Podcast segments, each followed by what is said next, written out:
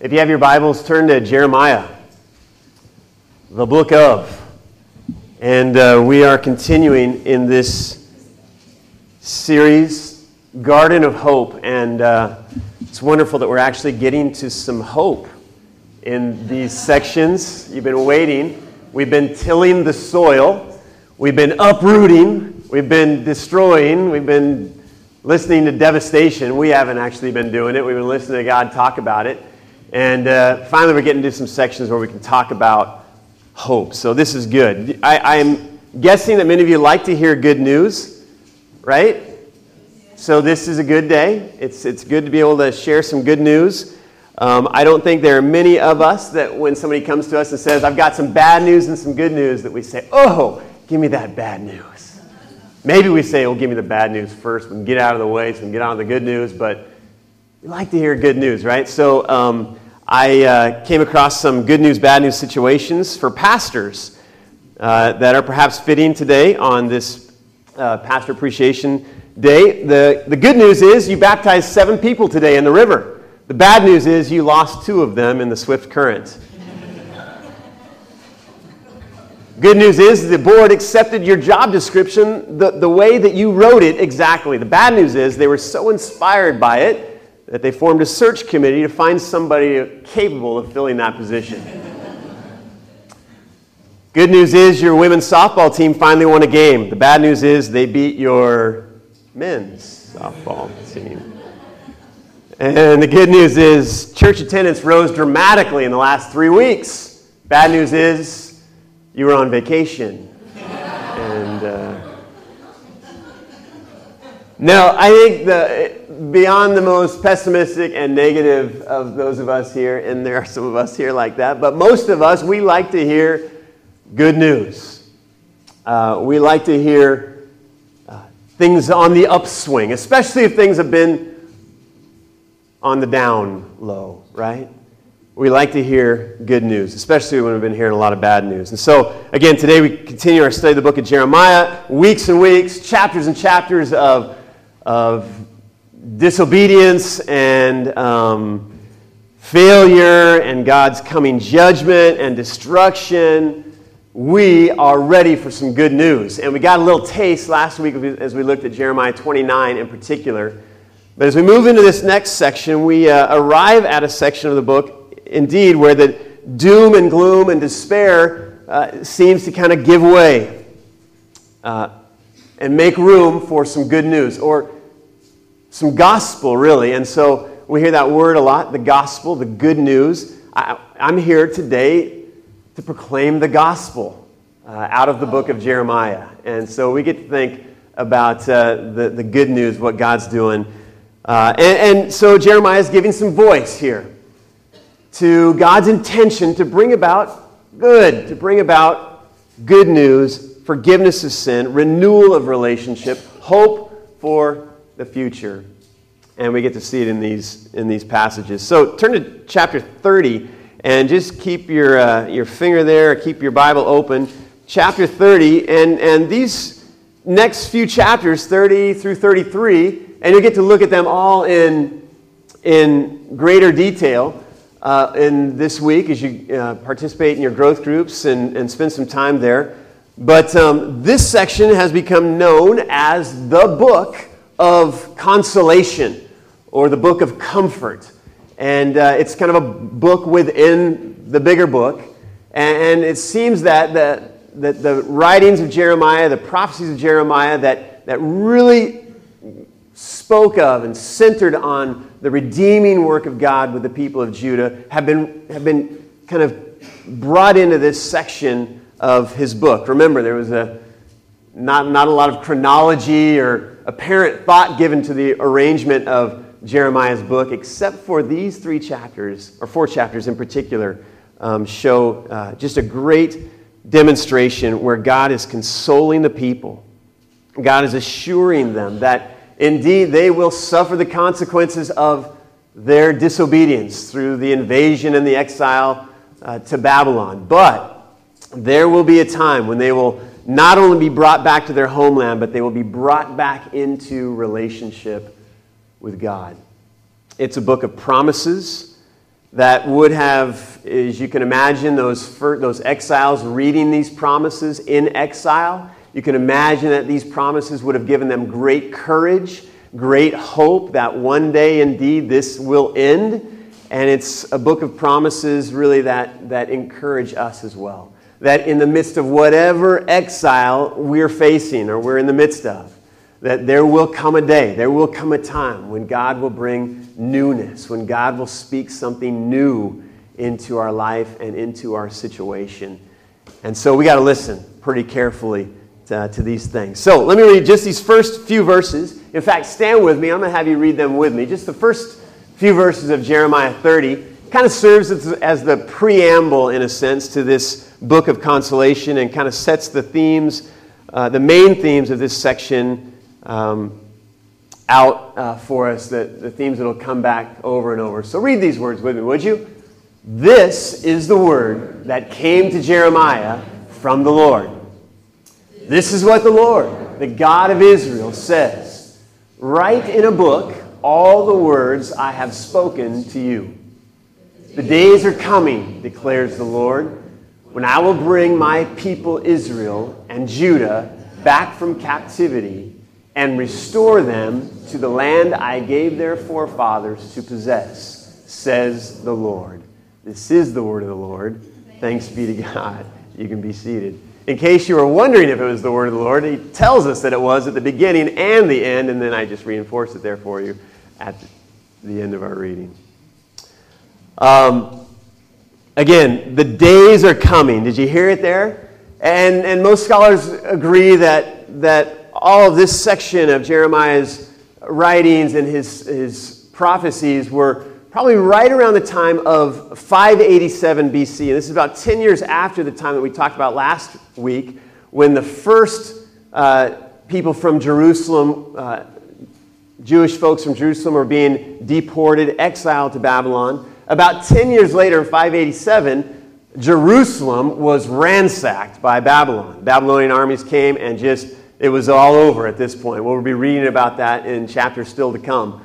But they ransacked it, and now the larger exile was taking place. And so more of the Jewish folks from Jerusalem were being exiled to Babylon. So they think that these words were coming to Jeremiah right in this time, and chapter 32 gives a little bit of this context. But Jeremiah was, was just as they were all being taken, was given this word that yes, this is happening, but be ready for what is to come, the, the, the options, the, the days that are coming when God will yet do a new thing. And it is this new thing that we long to hear about, isn't it? It's this new thing that we long to experience, that we long to discover in our own lives. And, uh, and so we get to hear about it today. So, uh, Jeremiah, on the one hand, it's all about the new thing. But at the same time, for there to be a new thing, there has to be a what? An old thing. And so to really celebrate the, the great victory and the wonderful deliverance that they will experience when God brings them back from exile, Jeremiah still is quick to acknowledge the problem that they were facing. Now, a couple years ago, if, if you don't know, my daughter, she is not a fan of media. Really, especially visual, like video or movies. And uh, she's kind of one of her things, and that's, that's great, really, ultimately with me. But it, it makes it a little challenging sometimes. A few couple years ago, we wanted to have like a family just watch a movie together, and, and we were thinking about the movie Up.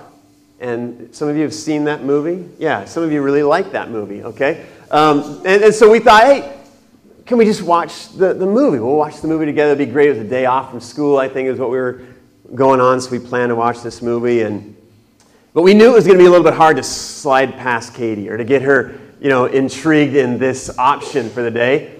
And so I just kind of said, you know, it's really neat, animated, you know, cartoons, not really real. Um, maybe we could all go and watch this movie together. It'll be wonderful. And Katie looked at me and she looked at Kyla and she said, no. Nope, not going to do it. Not going. We said, well, it, you know, Katie, it's going to be fine. We'll be there. It's nice, it's gentle, it's, it's not that big of a deal. There's a happy ending, we're, we're sure. And uh, I still haven't actually seen the movie, so I'm not actually sure. but she said this. She looked at me and she said, Well, Dad, is there a problem? And I said, I don't know. Is there a problem? She goes, No, is there a problem? Like in the movie. Is there a. And I looked at her and I said, Oh, oh you mean is there a plot? Is there a. Is there a storyline? Is there a conflict? And, and I said, Well, yeah, I'm sure there probably is some sort of a problem. Everything has a problem when it really comes down to it. This is the life that we live. There's conflict, there's plot, there's story, there's problems. And Jeremiah is not going to let us ignore the fact that there are problems with the people of Judah and there are problems in our own lives. Without problems, then we have no need for deliverance. We have no need for newness. And so, within this section of Scripture, he is quick to acknowledge the problems of the people's sin and disobedience. There is a problem. They will pay dearly for their sin and for their disobedience. Uh, listen to just a couple of these passages from chapter 30, uh, just a few sections starting this off. He, he writes things like this How awful that day will be! None will be like it. It will be a time of trouble for Jacob. But he will be saved out of it. There's this little, but he will be saved out. But before the but he will be saved out of it, listen how awful that day will be. None will be like it. Look at the next one, verse 11. God says to the people, I will discipline you, but only with justice. I will not let you go entirely unpunished. I will not let you go entirely unpunished. There is consequences. There is a problem here that we have to deal with. And I think I have one more. Uh, this is what the Lord says your wound is incurable, your injury beyond healing. There is no one to plead your cause, no remedy for your sore, no healing for you. All your allies have forgotten you. They care nothing for you. I have struck you as an enemy would and punished you as would the cruel, because your guilt is so great and your sins so many. Would you say that he's acknowledging the problem here? Absolutely. It's pretty clear that Jeremiah is not wanting us to just kind of slide by and not uh, deal with this, this, these problems and, and the words that kind of come out there the trouble and the discipline and the loss. And I think as we hear this today, we have to realize that, that again, Jeremiah is not wanting us to invalidate our own problems, not wanting us to kind of slough over, kind of slide over the issues that we have faced, the problems that have come either by as a result of our own disobedience, our own sin, or that perhaps of others that we have interacted with in life. The text reminds us that we too will have to face the consequences, experience loss, feel the discipline, not go entirely unpunished. Our, our consequence, we will have to face the consequences because of our own sinful choices, because of our sins of commission where we've acted in sinful disobedience, our sins of omission, where we have perhaps failed to act, our consequences, we will have to face the consequences for making things like money and entertainments and relationships our idols and allowing those things to take the place of God in our lives. We will have to face the consequences for allowing our self centered behaviors to, to push and to alienate God and everybody else around us.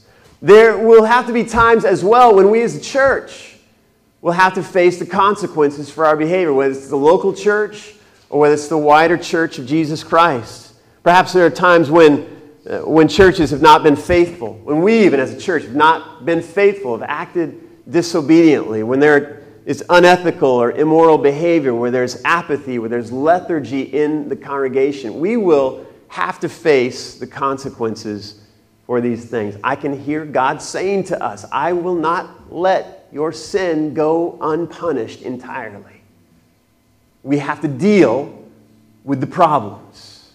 We can't just kind of slip past them because without some bad news, without some dealing with reality, we can't fully uh, express and enjoy and celebrate the good news. So we have to acknowledge the problem. But at the same time, Jeremiah is quick to affirm the possible.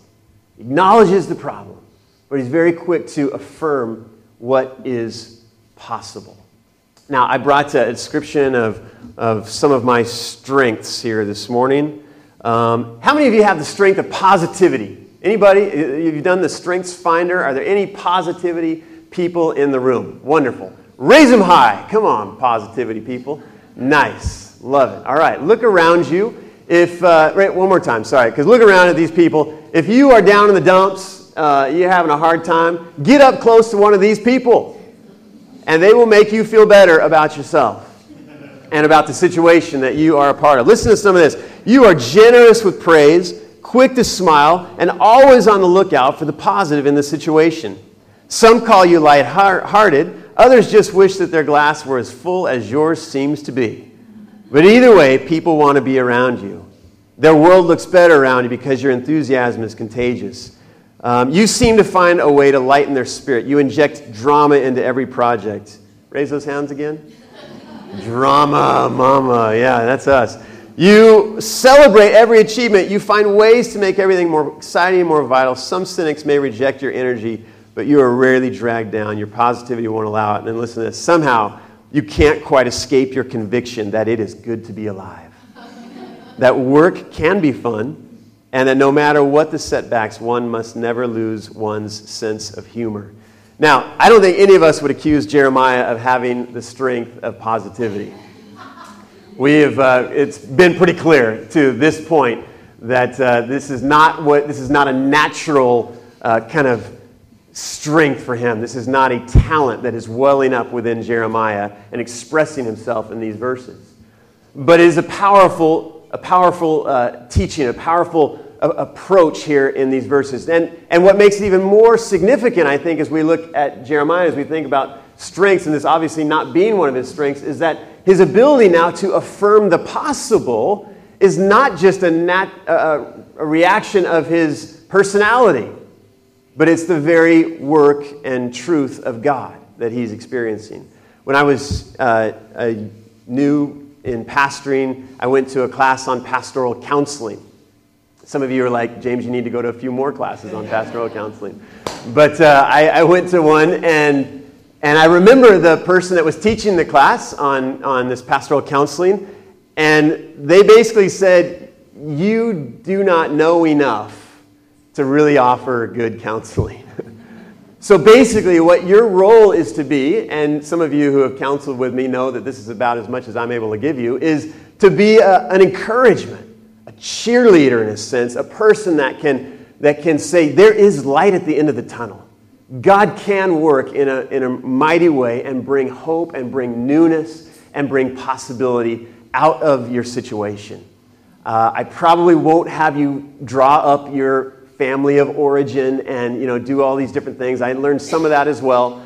But I, I kind of latched on to what that teacher was saying in that moment because I was like, I can do that. I can be a cheerleader. I can, I can encourage, I can point to hope, um, and, and I can do that partly because I have the strength of positivity.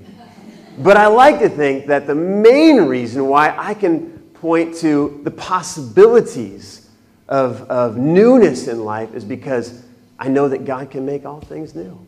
I really do. I really deeply believe, not just because of some personality quirk, but because of the fact that I've seen God at work, I believe His word, and I know Him to be true, that out of darkness He can bring light. Out of the old He can make new. Out of bad news He can bring good. And that's, the, that's why we need to listen to Jeremiah. Not because he's a cheerleader, not because he's just a rah rah kind of guy, because we know he's not, but because he's speaking the very word of God. When he begins to talk about the possibilities that are, are, are coming to these folks in exile, the promise of restoration and renewal. The exiles, he says, will be freed.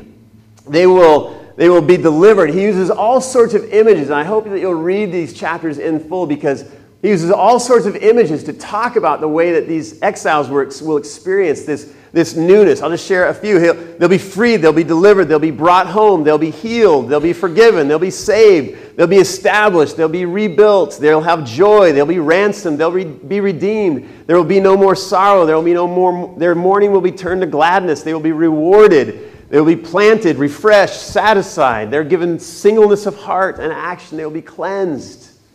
I'm telling you, I didn't make that up. It came right from these chapters. It's amazing the possibilities that Jeremiah wants to speak. And I, I, I kind of summed it up into, into three different ones. And, and I, I stumbled as I read through this little section in chapter 32 at, at the end. If you turn there, verse 36 in particular. And I want to just look at a few of these verses as we think about some of these elements of the new work that God will do, would promise to do in the people of Judah. And I think it's the same new work that God desires to do in us. The same work that He's doing even now through His Son Jesus and through the power of His Holy Spirit. The first one is this, this deliverance. The, the first part of, of the good news was this deliverance from, from despair and from devastation. And, and right here in these, these verses, let me just read them. You are saying about this city, by the sword, famine, and plague, it will be handed over to the king of Babylon. But this is what the Lord, the God of Israel, says I will surely gather them from all the lands where I banished them in my furious anger and great wrath. I will bring them back to this place and let them live in safety. And remember, bringing them back to this place wasn't just bringing them back to a place, it was bringing them back to the promised land, to their identity, the place where they, they, they gained this sense of being God's people. He was bringing them back, He was delivering them from the, from the, the, the bondage of exile and bringing them back to a place where they could live in safety. And I just believe that part of the good news that we need to hear today is that from wherever you are, whatever the the chains of bondage may be holding you. The exile, the, the sense of displacement, the sense of abandonment, the sense of loss, that God desires to deliver you, to bring you out of that place, ultimately, into a new place in relationship with Him. Second one is this He invited him to a covenant relationship. If you look there at verses 38 and 39, they will be my people and I will be their God. That is the covenant formula over and over. And it's the one that they had broken. And back in 30, chapter 31, God talks about his desire to establish a new covenant. And this is exactly what he's doing. I will be their God. I, they will be my people, and I will be their God. In verse 39, I will give them singleness of heart and action in other words, I will put inside of them, he says in chapter 31, I will write my law on their hearts. It won't just any longer be written on tablets of stone, external, but I will write it on their hearts. And he says, I will give to them this singleness of heart and action so they can live in obedience, so that they will always fear me for their own good and the good of their children after them.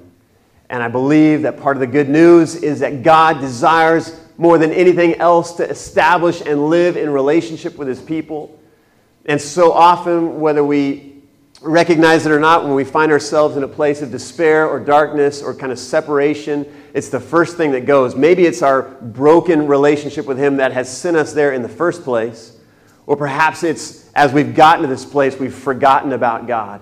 Whatever the case, God is quick to say to the Israelite people, I, You will be my people and I will be your God. This amazing invitation to covenant. And the last part that is really spoken of here is just this promise of a hope filled future.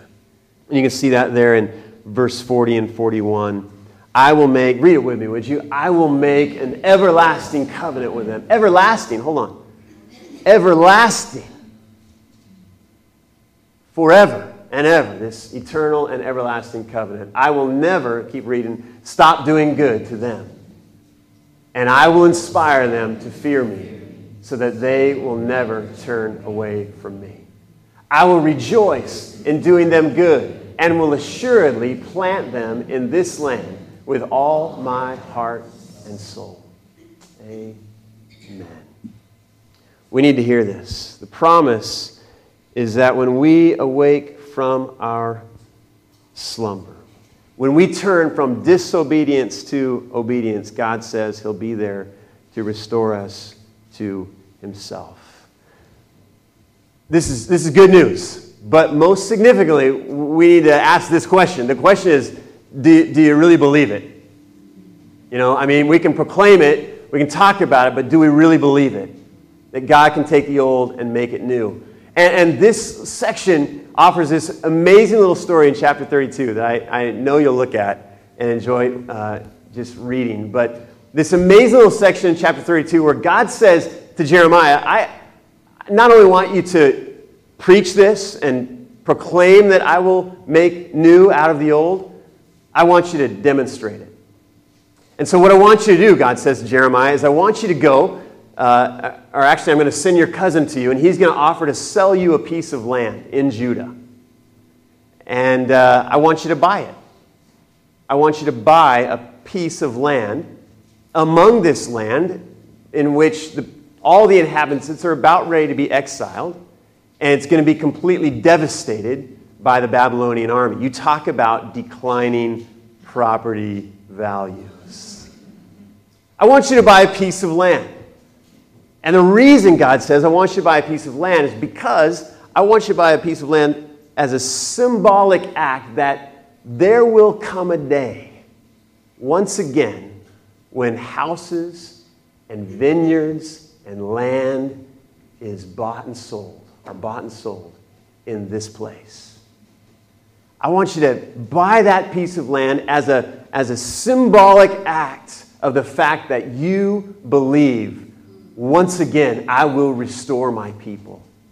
I want you to buy that piece of land as an act of confidence and trust and hope that you know that I will move again, and I want you to do it as a demonstration to the people all around you. And so Jeremiah does it. And so, my question really for us was this What field is God asking you to buy today? What physical step of faith, what tangible expression of, of, your confidence in God can you, can you do as an indicator of your, of your belief in God's ability to accomplish what He has promised? Buying a field really is this investing in God's future. Buying a field, investing in God's future. And I, I just thought of a couple, maybe, you know, just, just a few thoughts that might stir your, your heart on this. Um, in the face of, again, great despair, devastation personally, or in our church, or in our society, what are the tangible expressions? The um, buying field didn't make any sense for Jeremiah. Didn't make any sense at all. Some of these don't make any sense, but I was just thinking if your, your marriage is on the rocks, right? Let's just say it. Your marriage is going through difficult times. Everything, uh, you know, your inclination is to just kind of pull away. Just, just pull back and let it happen what happens. But maybe to buy a field is to say, I'm going to have a nightly conversation with my spouse. And I'm going to act in ways that are kind and compassionate. I don't know what's going to happen for sure, but I'm going to act in this way tangible expression because I'm believing and trusting that God is going to restore and bring newness out of that place. Maybe your kids are kind of wandering from the faith, and your inclination is to just despair. God, what's going on? despair about their wandering from the, from the faith. But maybe to buy a field is to set a time of the day when you get on your knees and pray for your children.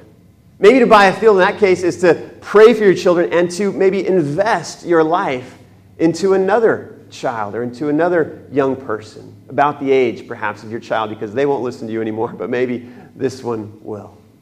It goes against all reason perhaps but to buy a field believing. Our, our, uh, you're addicted to drugs or alcohol or food or pornography. It doesn't matter what the addiction might be. Maybe buying a field is to say, today, I'm going to confess my addiction to a trusted friend. I'm going to take a physical, tangible expression of dealing with that, believing that when I do that, I'm trusting that that can bring about or, or it, can, it can be a symbolic act of the fact that I know God can bring about restoration. God can bring about newness. Perhaps you're in a relationship, a friendship, or a dating relationship that isn't healthy, and your inclination maybe is just to kind of hang on and kind of wait and see what happens. And you know, maybe God's made it clear actually that to buy a field is to end that relationship or to make significant changes to it right now. Trusting that as you take a tangible expression, a, tangible step, you're symbolically showing your trust and your confidence that God will bring that around, that He will make things new. I, uh, I, I just believe in our, um, in our need, and I'm hoping that as we think about this today, maybe, maybe God's given you a field. Maybe God's given you an idea of what the field is that you need uh, to buy today. Danny Elaidi is here today. Danny, I want you to come up here if you would. And Danny is uh, one of our pastors, and we appreciated him earlier here this morning. Um, but, but Danny, in a real sense, I just thought about this, is, is buying a field. and he's, he's taking a tangible expression of faith in these days, trusting that God is going to be bringing about newness and bringing about possibilities in his life. And it's really exciting. Danny has been on our staff, has been our campus pastor in Carpinteria for the last three years at least, maybe coming up on four, around that neighborhood. And um, we've been having just an amazing time learning and growing and pastoring together. And he's done an exceptional job with all the ups and downs and attempts and different things that we have tried in ministry in Carpinteria. He and Josefina, faithful, faithful, faithful.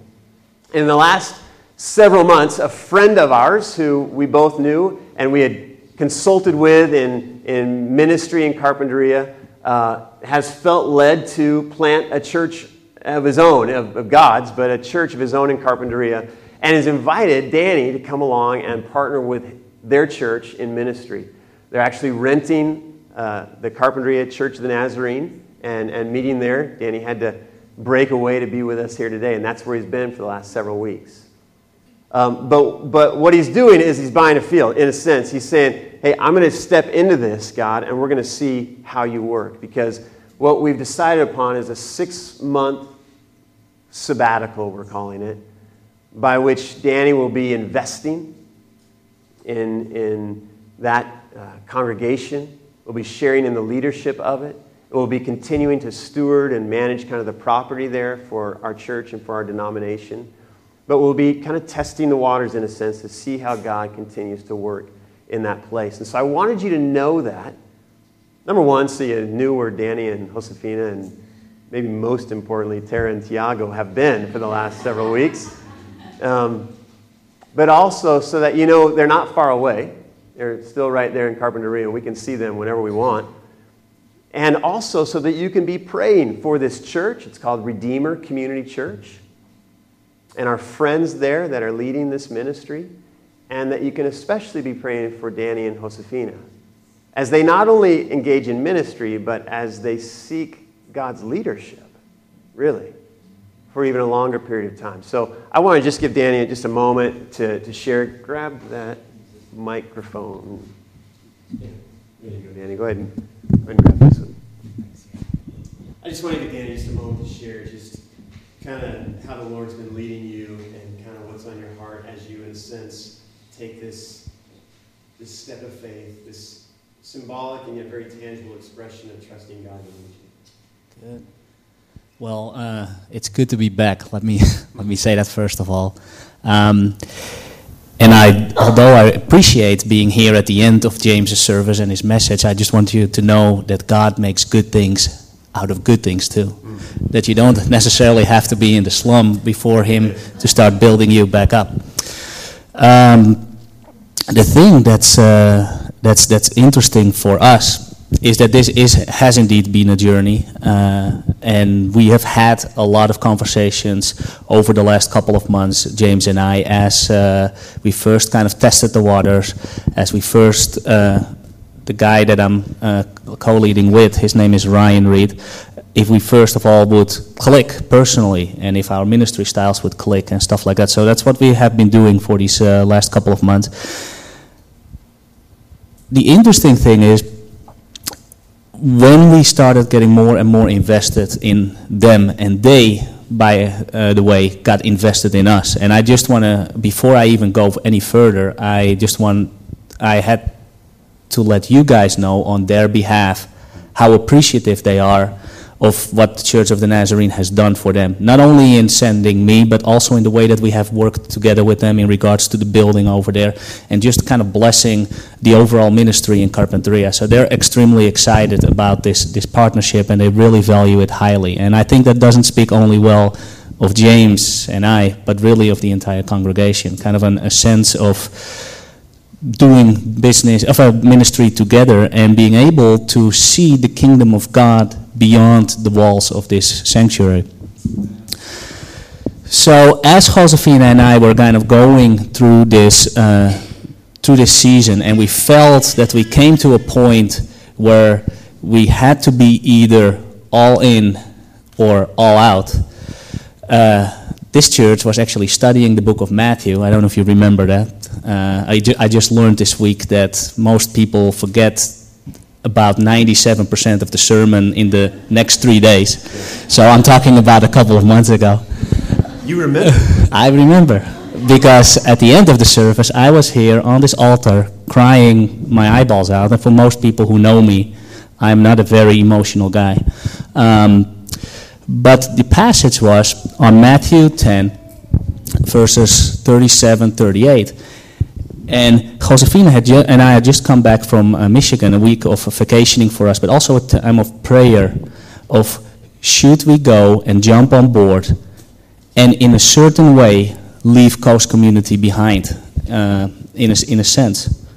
And Josefina had the same feeling as I had. She said, You know what? I just have a deep sense of loss, almost like a funeral kind of feeling over me. And I don't know if that's a good thing or not. So we, come, so we came back, we listened to James's sermon, and the passage down there says, Whoever loves his father and mother more than me is not worthy of me. Whoever loves his daughter or son more than me is not worthy of me. And in a very real way, it was like, it's, is it possible that God is saying, Whoever loves his church more than me is not worthy of, of my love. And because the thing is, this place, I just want you guys to know that for people who have not been around as long as we have, uh, I feel really old saying that. I know, you've been around a while. Um, this church has been incredibly valuable for us. I mean, I got baptized in this church, I got married in this church, both my kids got dedicated in this church. This church is really our family. But we also feel that God wants us, wants us to invest in something that He is already doing in Carpinteria. And as we have gone through these last couple of, of years, we have seen that God is doing a lot of stuff in the community that we can partner with. And we started with small partnerships, but this seems to be a big partnership. So we are very excited about the ability that God is giving us to invest in His kingdom and to invest in what He is doing there, even if that looks a little bit different than what I'm used to. Awesome. Thank you, Danny. Uh, like I said, Danny and Josefina are not moving to Holland. at least not. At least not yet. Uh, but uh, they're in Carpinteria. Let's keep them close with your notes and calls and visits and smiles, and also keep them close in our prayers for their ministry and for the ministry of this church in Carpinteria. We believe in you, Danny, and we just want you to know that we love you. Give this guy a little round applause.